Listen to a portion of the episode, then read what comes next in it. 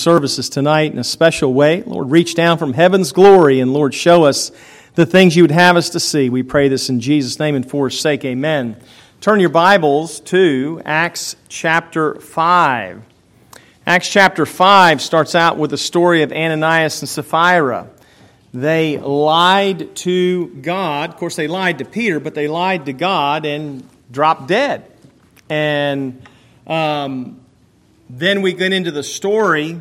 After them, we got into the story of the Sadducees, the sect of the Sadducees, and we know they didn't believe in the resurrection.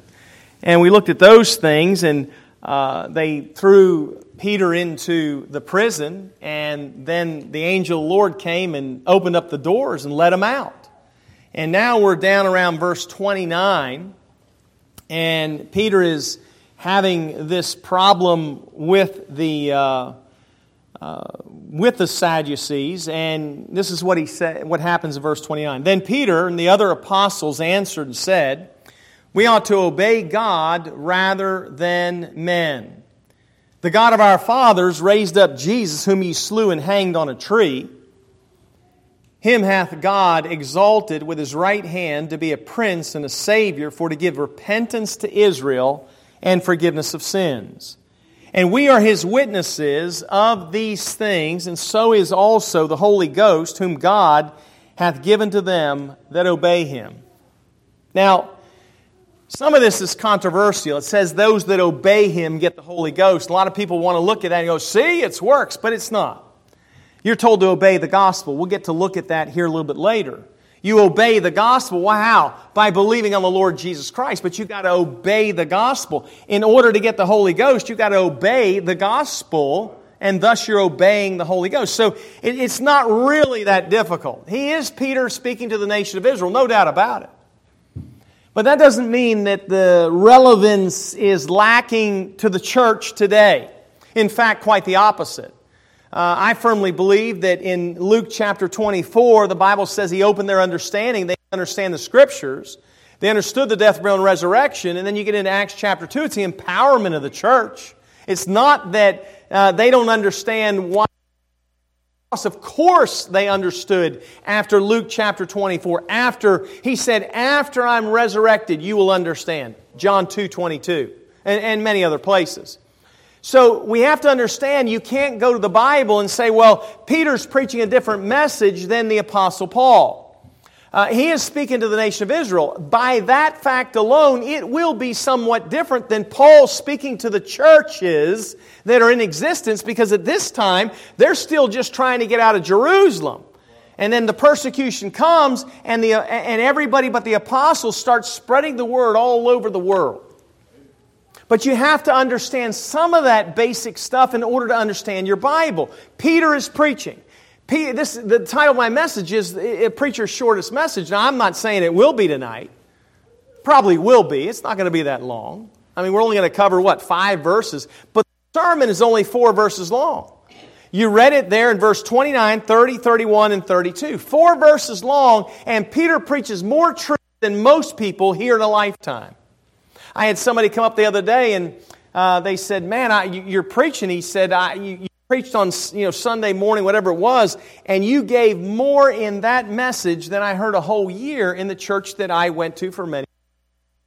Listen, I, I take that in stride because I get it. Most churches don't spend their time teaching and preaching the Bible. We have to. Why else are we here?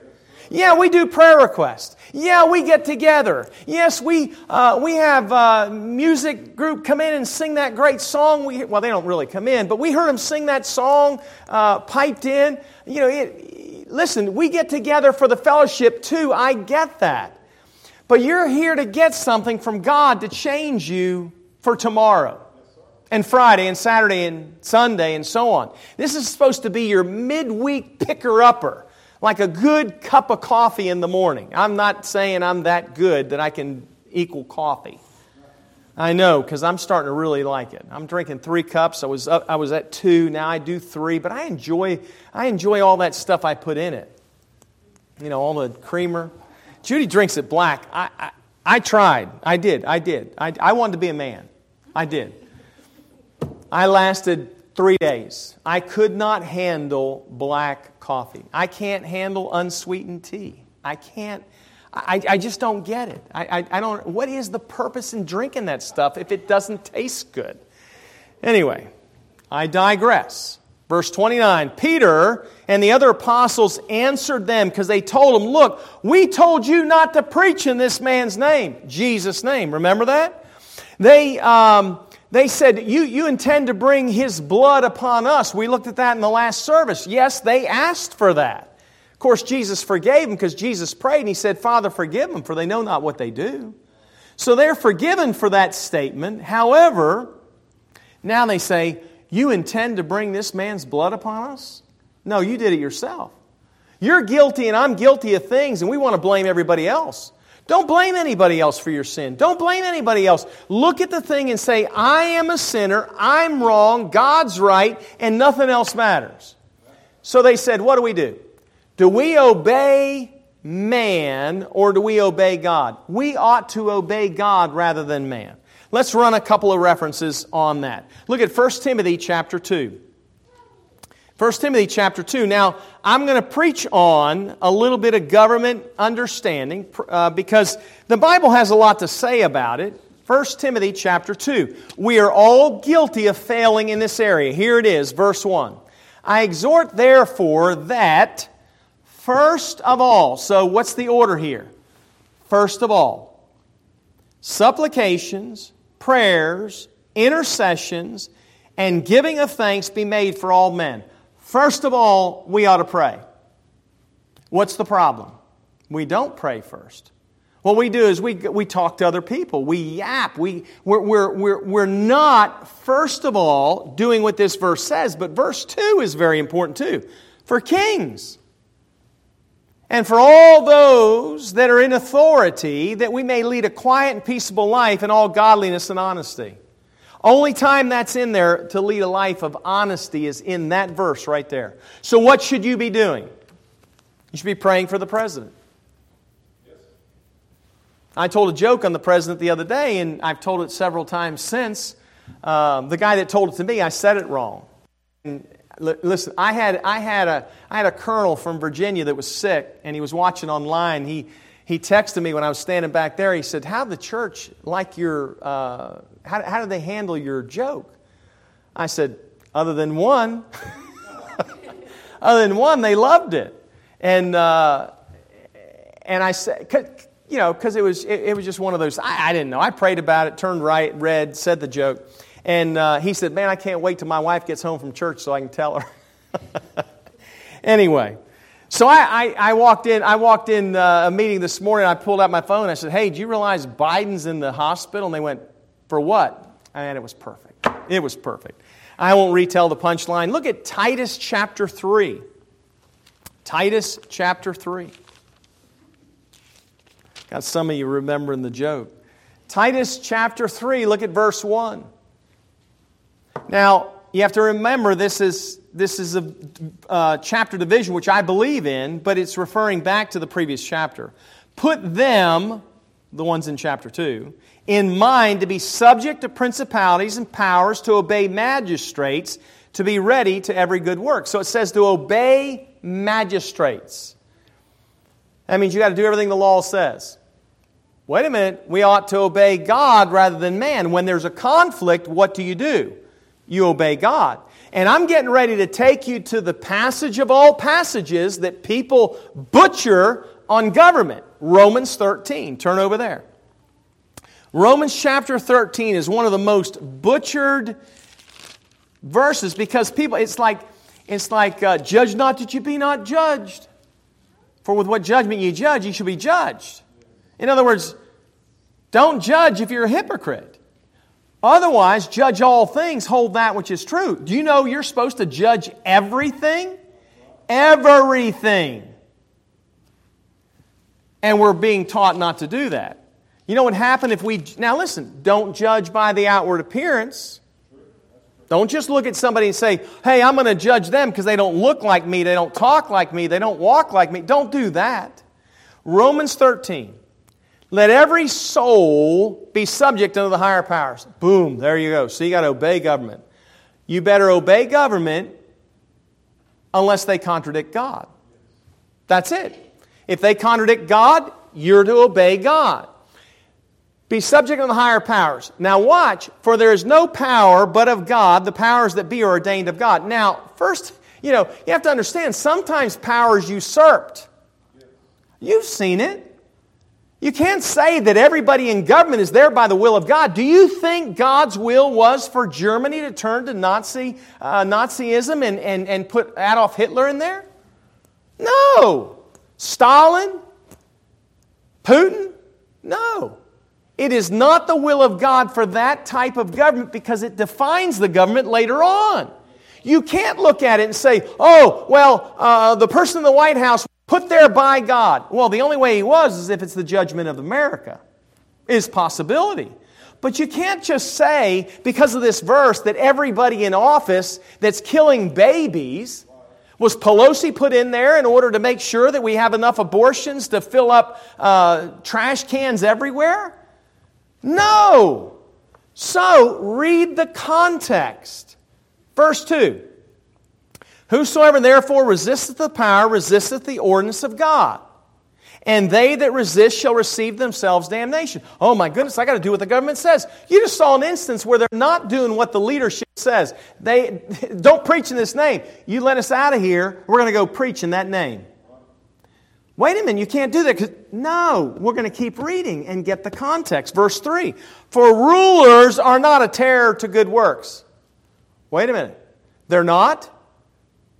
Well, how come they are? Because the rulers that God puts in place are not a terror to good works. They support good works. They don't, they don't thwart good works. They're not a terror to good works, but to the evil.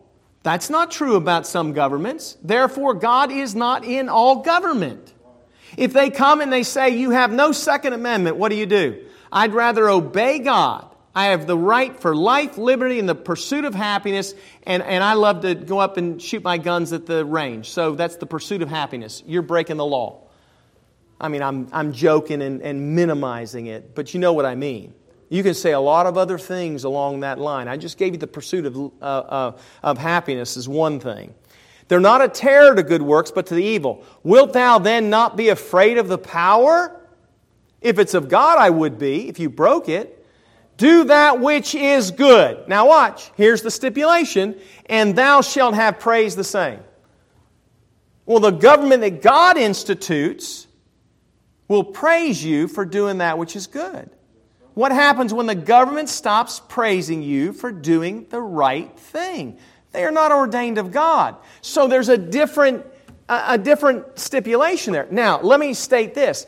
I am not one of those that's going to go to jail because I don't want to. I, I, say, well, the government can't give me a driver's license. I don't recognize the judicial system. I'm this, I'm that. I'm a, you know, I'm a patriot. Listen, I'm not going to jail for that. I watch guys do that. It is insane. Do you know what my job is? I do not wrestle against flesh and blood, but against principalities, powers, spiritual weakness in high places. My fight is not down here. But you know what happens a lot of times with those guys? Their fight is here. I, I don't agree with you. And listen, you better agree with everything that they, they state in some of those organizations. Or you're not, you're not strong enough. You're not a patriot. You don't agree with the Second Amendment or the First Amendment or whatever amendment they want to mention. No, that's not true. So, what type of government did God ordain? One that will reward you for doing good. Look at verse 4 again. But if thou, if thou do that which is evil, I think about what's going on in Washington. They're doing that which is evil. Be afraid, for he, that is the government, beareth not the sword in vain, for he is the minister of God, a revenger to execute wrath upon him that doeth evil. Do you know what government's for? Government is to execute, as the minister of God, uh, the wrath for those that do evil. That's why, that's why we always agreed with the death penalty. Let me tell you the problem. When your government is not a God ordained government, you can't just agree with the death penalty. Why?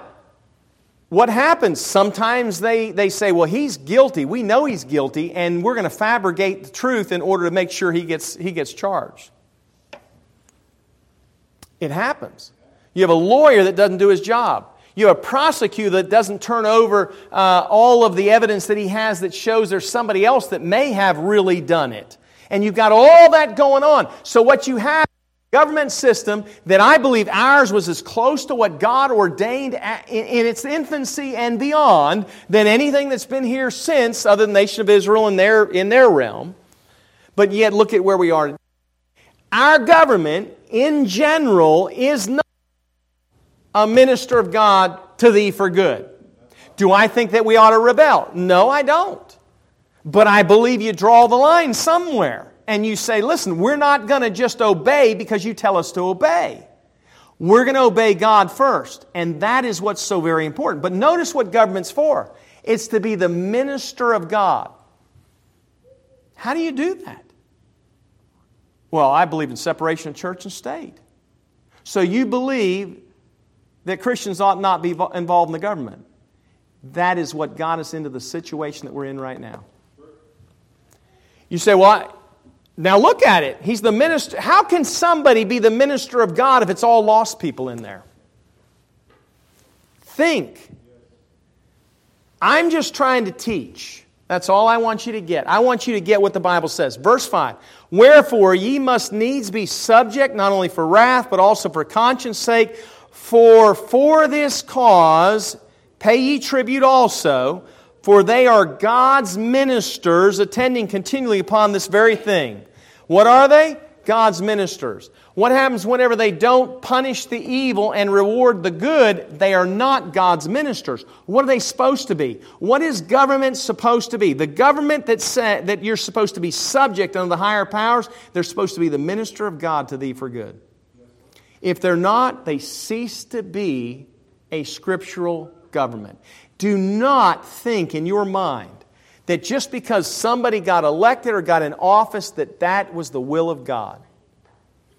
Verse 7 Render therefore uh, to all their dues, tribute to whom tribute is due, custom to whom custom, fear to whom fear, honor to whom honor. Get that, that before we leave here.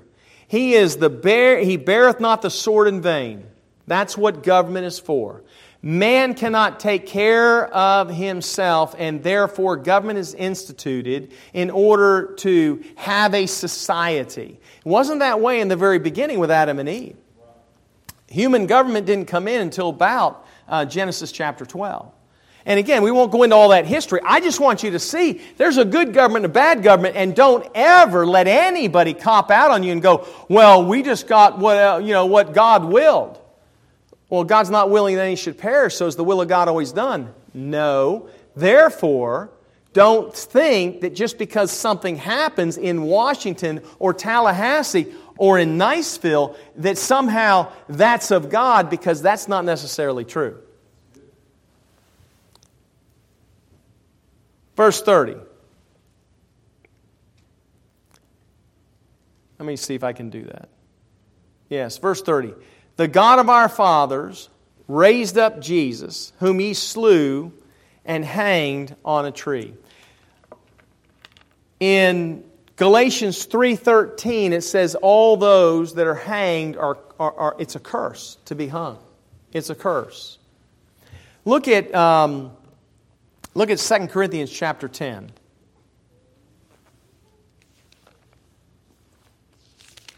2 Corinthians chapter 10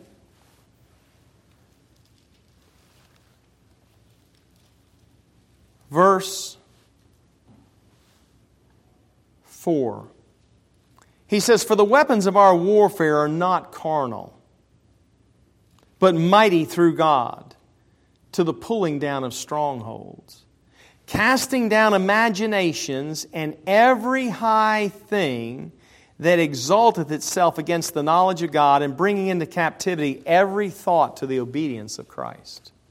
When you're looking at this thing, he says we ought to obey God rather than men. He talks about the death, burial, and resurrection there. And then he says we cast down those imaginations, anything that exalts itself above the knowledge of God, and we bring into captivity every one of our thoughts to the obedience of Christ. We need to obey Christ. It does not matter what happens in this life. My responsibility is to obey God. Do I always? I'm a sinner just like you. Do I want to? I'm a saint, just not the one that doesn't ever sin, because there's no such thing. We're all saints. I want to do what this Bible says. I want to bring every thought, every imagination into the obedience of Christ. I want to obey God rather than man. And that's what I need to do. That's what you need to do. You don't need to look around and go, which way is the wind blowing?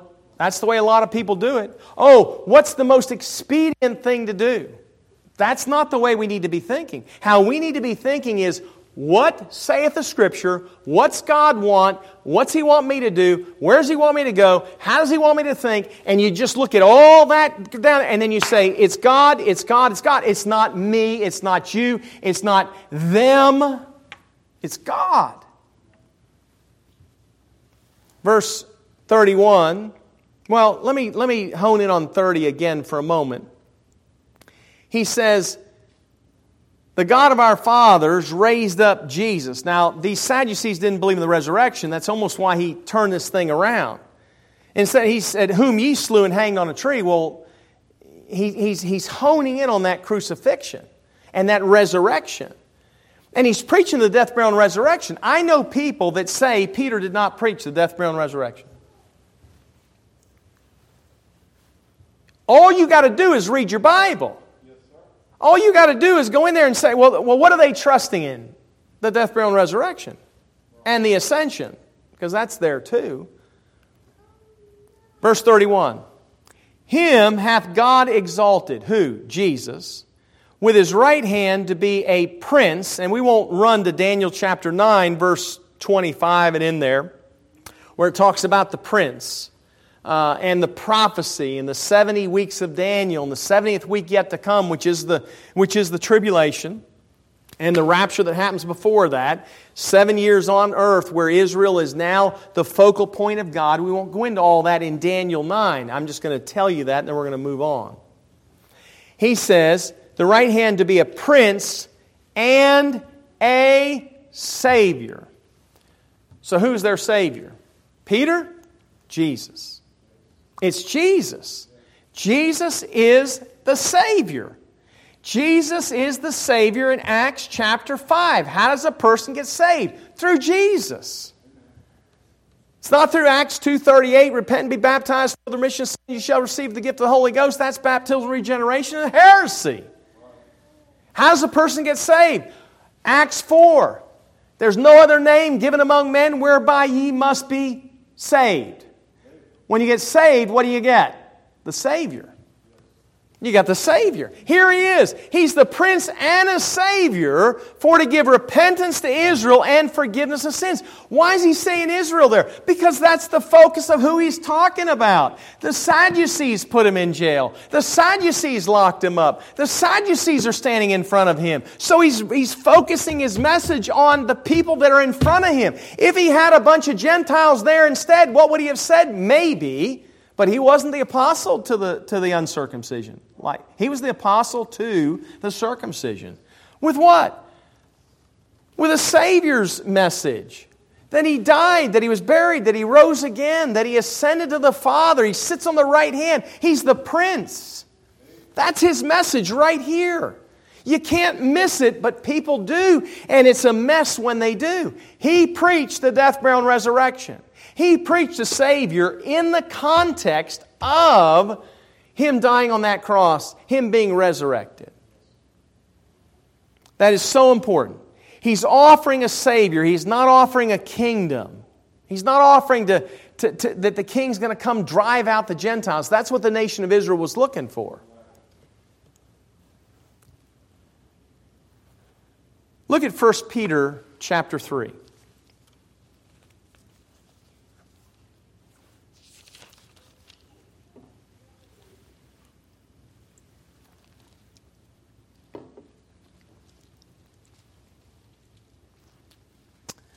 1 Peter chapter 3, we're just going to look at one verse, verse 22. Who, speaking of Jesus Christ, the resurrection of Jesus Christ in verse 21, who is gone into heaven. So where's Jesus? He is in heaven and is on the right hand of God angels and authorities and powers being made subject unto him.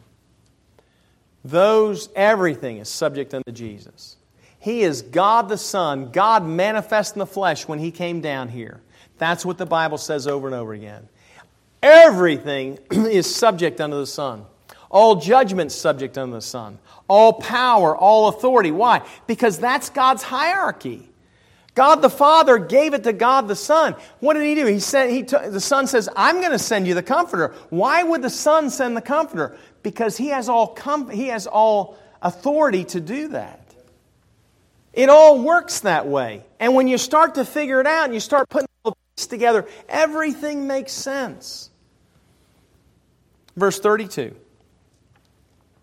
He says, And we are His witnesses of these things. That doesn't mean, again, that all they did was saw it. What is Peter doing? He is witnessing. Remember, there's two types of witness. Witness is something that see somebody sees it. Oh, they're a witness. Somebody that speaks the truth. He's a witness. We are his witnesses. Those that are speaking that truth. The message he just preached. He's witnessing the thing, and, and it's important to make that distinction. And we are his witnesses of these things, and so also the Holy Ghost, whom God hath given to them that obey him that obey him. If you go to Joshua chapter 5, it talks about them not obeying the truth. Um, look at 2 Thessalonians chapter 3. We're going to run about five references here on this obeying. 2 Thessalonians chapter 3. Verse 14. And if any man obey not our word by this epistle, note that man and have no company with him, that he may be ashamed. If they don't obey our word by this epistle, note that man. Again, obedience is all I want to look at. Look in your Bibles at Romans chapter 10. There are people that say, well, it says you got to obey God in the gospel, in, in, in the book of Acts for salvation. You do. You got to obey the gospel. Not obey as in faith plus works. There is faith plus works anywhere in the Bible for salvation. Romans chapter 10, look at what it says there. Romans 10, we'll just look at one verse, verse 16. The Bible says, But they have not all obeyed the gospel. For Isaiah said, Lord, who hath believed our report? So then faith cometh by hearing, hearing by the word of God. What do you think that is? Obeying the gospel. What's the gospel? Christ died for your sins. He was buried. He rose again. Trust in Him. It says, In whom ye also trust after you heard the word of truth, the gospel of your salvation. In whom also after you believed, you're sealed with that Holy Spirit of promise. The Bible says you obey that gospel. How do you do that? You stop trusting in anything else. If you trust in baptism to save you, repent. Trust in your good works, repent. You trust in anything, a man, whether he be a preacher, a priest, a pope, obey the gospel. Repent from trusting in anything else and obey the gospel. Look at Romans chapter 6. Romans 6,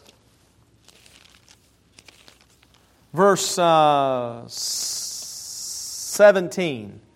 But God be thanked that ye were the servants of sin, but ye have obeyed from the heart that form of doctrine which was delivered you.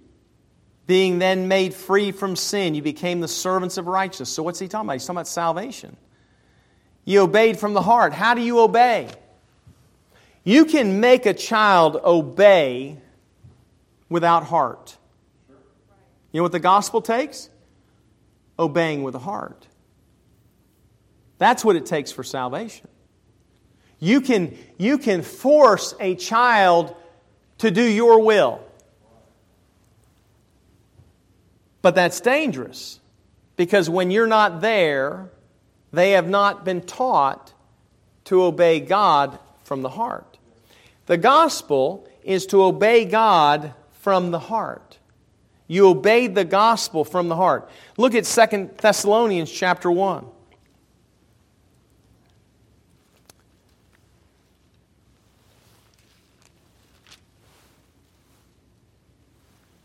Look at, um, man, we can go anywhere. Uh, 8.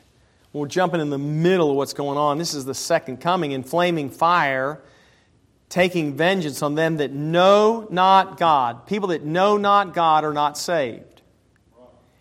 And they and that obey not the gospel of our Lord Jesus Christ, who shall be punished with everlasting destruction from the presence of the Lord and from the glory of his power. So you see that? They obeyed not the gospel of our Lord Jesus Christ and they died and went to hell. Obeying the gospel is not a work. Oh, I mean, obeying God is not a work, let alone obeying the gospel. He said, The Holy Ghost is given unto them that obey Him. How do you obey Him? Believe on the Lord Jesus Christ. Trust in Him with your heart. That's how you obey God before salvation.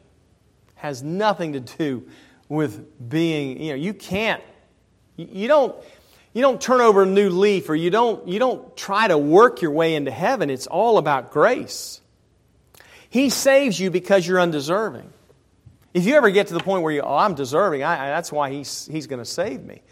Never happened. You got to repent. Now, he preached all this truth. Like if Peter was here right now, we'd be, we'd be like excited, saying, Amen, glory, hallelujah, great message, preacher. You did it. You nailed it. You hit a home run. Man, we'd be right behind Peter. What do you think is going to happen? I didn't read this verse. Look at verse 33. When they heard that, they were cut to the heart and took counsel to slay them. Hebrews 4.12 talks about the Word of God being sharper than a two-edged sword, piercing and dividing son of soul and spirit, joints and marrow, discern of thoughts and intents of the heart. It pricked their heart. And instead of turning to God, they turned away. Instead of accepting that Savior that's being offered to them, they instead turned away from that. By the way, that's what salvation is. Salvation is coming face to face with your sin and making a determination Will I accept or will I reject the Savior? And that's your choice. That's everybody's choice. Accept or reject. That's all there is. Let's go ahead and stand together.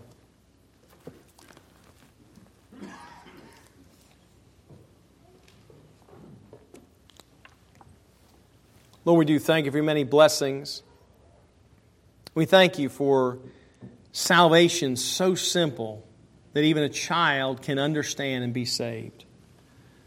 Lord, we pray that you would help us to walk through this week, walk into it, understanding the things that you would have us to understand, knowing the things you'd have us to know, and doing the things that you would have us to do. I pray, Lord, you would bless us, guide us, lead us, and direct us. In Jesus' name and for his sake, amen. With your head bowed and eyes closed, the music plays.